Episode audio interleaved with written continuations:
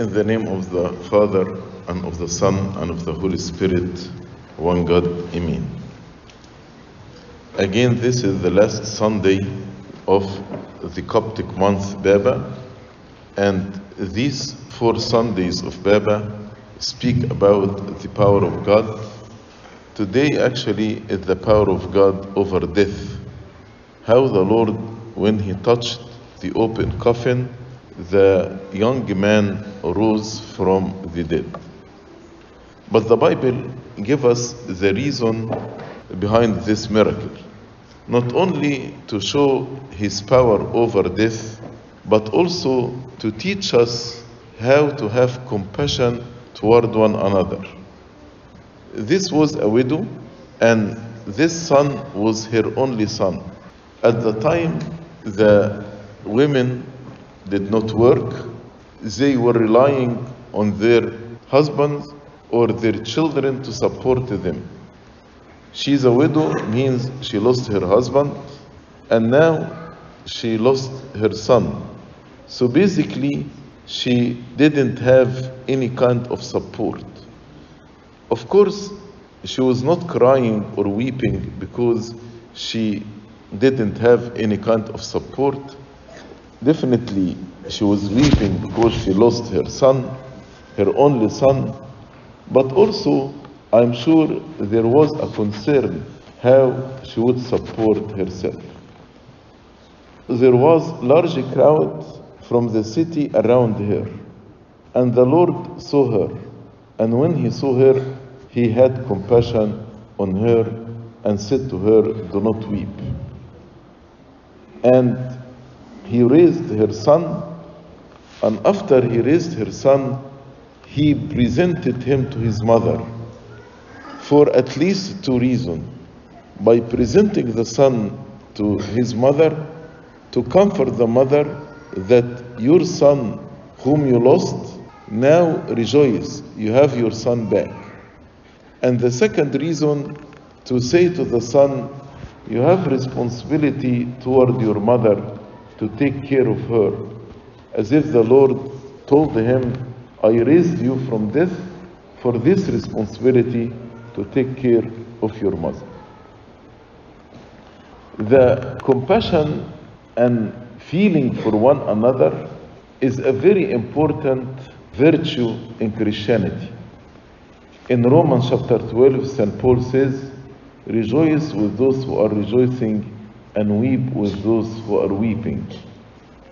The verses that has the word one another in the New Testament only are more than 50 different verses. I mean by different, love one another, forgive one another, accept one another, different actions toward one another, which means we have responsibility toward one another. But unfortunately, feeling for one another and having compassion on one another, we lost this virtue with the fall of Adam and Eve. We can see very, very early in the history of humanity that Cain became jealous from his brother Abel and he killed him. We never heard about murder before Cain. He was the son of the first man and the first woman in the world. But you can see how we lost this virtue, the compassion. And the Lord wanted to teach us that when we lose this virtue of compassion, we are losing our humanity. And forgive me for saying, maybe the animals will have compassion more than us. In the story of Lazarus and the rich man, we can see how the rich man was going in and out his house, and he had no compassion at all on Lazarus, who were sitting at the door of his house. Who had compassion on Lazarus? The dogs. The dogs were licking his wounds as a sign of compassion. And when the Lord mentioned this, God doesn't say any word without meaning. He wanted to tell us we lost our humanity when we lose our compassion toward one another. And God actually placed this compassion in all of us, placed it in us as human beings, and placed it as instinct in the animals. But because of the fall and our sin, we lost this compassion. But the animals kept this because it is just by instinct. And that's why many of us, when they have pets, maybe they like it more the, their friends, and they consider their dog or their cat is more friendly than any other friend. Why? Because we as human beings lost compassion toward one another. We became very self centered. We became selfish. We became self focused. I focus on me, what I need, and I want everything in the world to revolve about me. That's why I can compromise any relationship in order to worship me. Ourselves and our ego became gods, and I compromise any relationship in my life because of me. When the sin entered in the world, with the sin comes the hardness of hearts. Our hearts became hearts of stone. Don't feel and don't have compassion on others. Even when we see the sufferings of other, we don't care. Sometimes we intentionally hurt others. We want them to suffer pain. And we use harsh words to wound them, or ignoring them, or avoiding them, or abandoning them, or gossiping about them, or spreading rumors about them. We became very harsh with one another. When somebody around us is in need, I'm not speaking about financial needs, any kind of need, we don't notice. We don't notice there is a need because we are self centered. When we hear news about people who are suffering, our heart does not move with compassion and we become very reluctant to stretch our hand to help others, especially if the other is not close to me or I consider as a friend. That's why, in order for the Lord to teach us how to be compassionate, He gave us the parable of the Good Samaritan. The Good Samaritan was able to see the suffering of this Jewish man. The priest and the Levite before him couldn't see the suffering of this man. And after he saw his suffering, his heart was moved with compassion. And then he stretched his hand to help him, although this man was his enemy. Sometimes people don't help us to have compassion on them. Sometimes when we help somebody, he receives this help with ungratefulness or causing us problems, repaying the good that we did with evil. Or some people are very demanding. That's why, although you want to have compassion, but because of their demands, you become reluctant. Or some people taking advantage if you have a kind heart and you are a compassionate person. So people take advantage of you. But if you look at it from a different perspective, when you deal with difficult people who are ungrateful, causing problems to you, very demanding, or taking advantage of you, it is an opportunity for you to learn how to be patient, how to develop the virtue of long suffering, how to grow in the virtue of forgiveness. These virtues, like forbearance, forgiveness, long suffering, endurance, patience, you will learn these virtues only with difficult people around you. If God put in your way some difficult people, don't grumble. You can look at it as this opportunity to grow in these virtues. But let us first try to have compassion on the people who are close to us. In the family, for example, many conflict between couples because of lack of compassion, because lack of validation. We don't see the needs of others, even when they are suffering. When they are suffering, we have carefree attitude. For example, maybe the wife is tired from going to work and taking care of the house needs, but the husband doesn't care. He doesn't even notice she is tired and she needs help. And sometimes divorce, the main reason behind it can be just lack of compassion. And when the children or one spouse ask for compassion or kindness, sometimes we label this you are spoiled, you are seeking attention, although there is a real need. When actually we are not compassionate on the others, what will happen? The other will start to develop a rebellious attitude.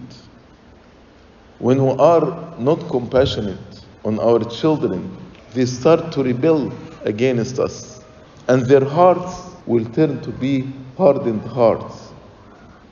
And they will start to seek love, attention, compassion outside the family.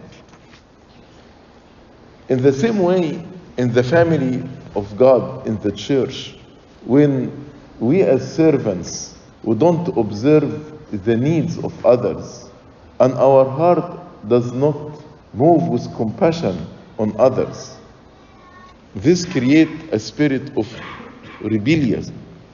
Because all of us need to feel this compassion. We need to feel this love and kindness when others treat us.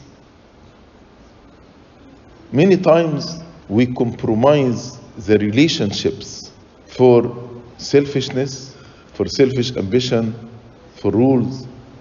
And we don't care if we lose somebody as much as I care about myself and my ego and my ambition.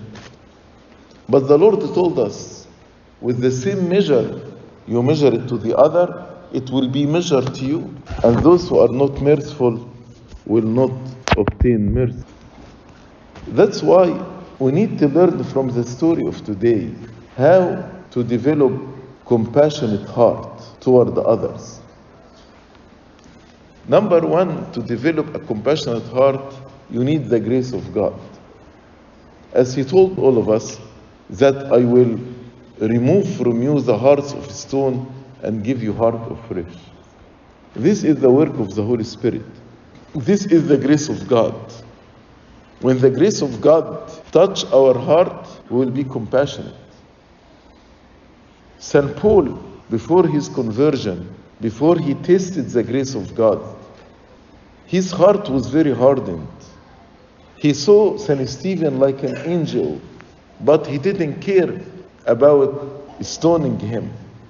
And he took letters from the high priests to go to Damascus in order to bring Christian and to torture them and to kill them.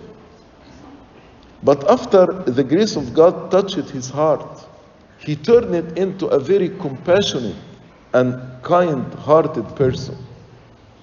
He says, Who is weak and I'm not weak? Who struggles and I don't struggle? Now, St. Paul, after the grace of God touched his heart, he turned it to be a very kind and a very compassionate person. So, the first step to develop a compassionate heart is repentance and turning back to God. Because when you return back to God and you feel His grace in your life and you understand His compassion toward us, then as God is so compassionate toward us, we can actually become compassionate toward others. The second step to develop a compassionate heart, train yourself to be a good listener. When somebody comes to you and speak to you, listen to him and try to understand not only his words, but to understand his feeling. Even if you disagree with him, there is big difference between understanding and agreeing. I can understand why a person stole money. Maybe he want to feed his family. Although I don't agree on stealing. So train yourself to listen and to understand not only the words but the feeling. If somebody in a big trial, for example, lost a loved one like this widow, and she became angry even toward God. Although we disagree to be angry toward God, because God cannot be blamed, but we can listen to her and we can understand her feeling and her suffering and her agony. And then instead of rebuking her and tell her, no, that's wrong, you cannot say these words, you can say something like, God understand your suffering. And definitely God in his compassion will not be disappointed at you. When you say this, actually, you show compassion, you show kindness, and also you hinted that what you are saying should make God disappointed, but God in his compassion and because of his understanding, he will not be disappointed at you, which is true. Let us put ourselves in the place of others to understand. The only way to understand and to have compassion when you place yourself in their shoes, in their circumstances. And as the Lord told us, as you want others to deal with you, deal with them. And you need actually to validate their feeling, their suffering. When you come home, your wife told you, I'm very tired. Don't respond in a way that you don't care about her feeling, but validate her feeling. Can tell her, I see you are tired, you are working all day here, taking care of the children, doing this, doing that beside your work. This validation make the person feel that he is loved and he is cared for. But sometimes when we don't validate others, sometimes we turn deaf ear as if we did not hear any word, which makes the person regret that he spoke. And this will develop a barrier, a wall between spouses or between parents and children. Ask the grace of God to help you to change your hardened heart or heart of stone into a heart of flesh. Train yourself to listen well to the others, to understand not only their words, but their feelings also, their pain, their suffering. Place yourself in their place and think what you want people to do to you if you are in their place and do it. Validate their feeling. And finally, extend your hand with help. Don't show compassion only by feeling and by words. Love is not by words or by tongue, but love is by action. So show your compassion by action. Here the Lord, when he had compassion on this widow, he did an action. He raised this son and he presented him to her to his mother to take care of her. Extend your hand with an action. And be like the Good Samaritan, even with your enemies, even with those who give you hard time, even with those who are very demanding or take advantage of you or ungrateful. Yes, there is a time we need to set healthy boundaries. But the Lord actually, who is going from place to place, healing the sick, raising the dead. cleansing the lepers, even with his enemies. And these people at the end were very ungrateful. They cried in his face, Crucify him, crucify him. So I hope that we get out of our selfishness and self ambition and make it a goal toward us how to be compassionate, how to feel for one another. It is very shameful to human being that the animals, like dogs, can be more compassionate than us to human being. We need actually to restore our humanity back. We need to be kind and compassionate to one another because otherwise we are not reflecting the light of God to the world. Glory be to God forever and ever. Amen.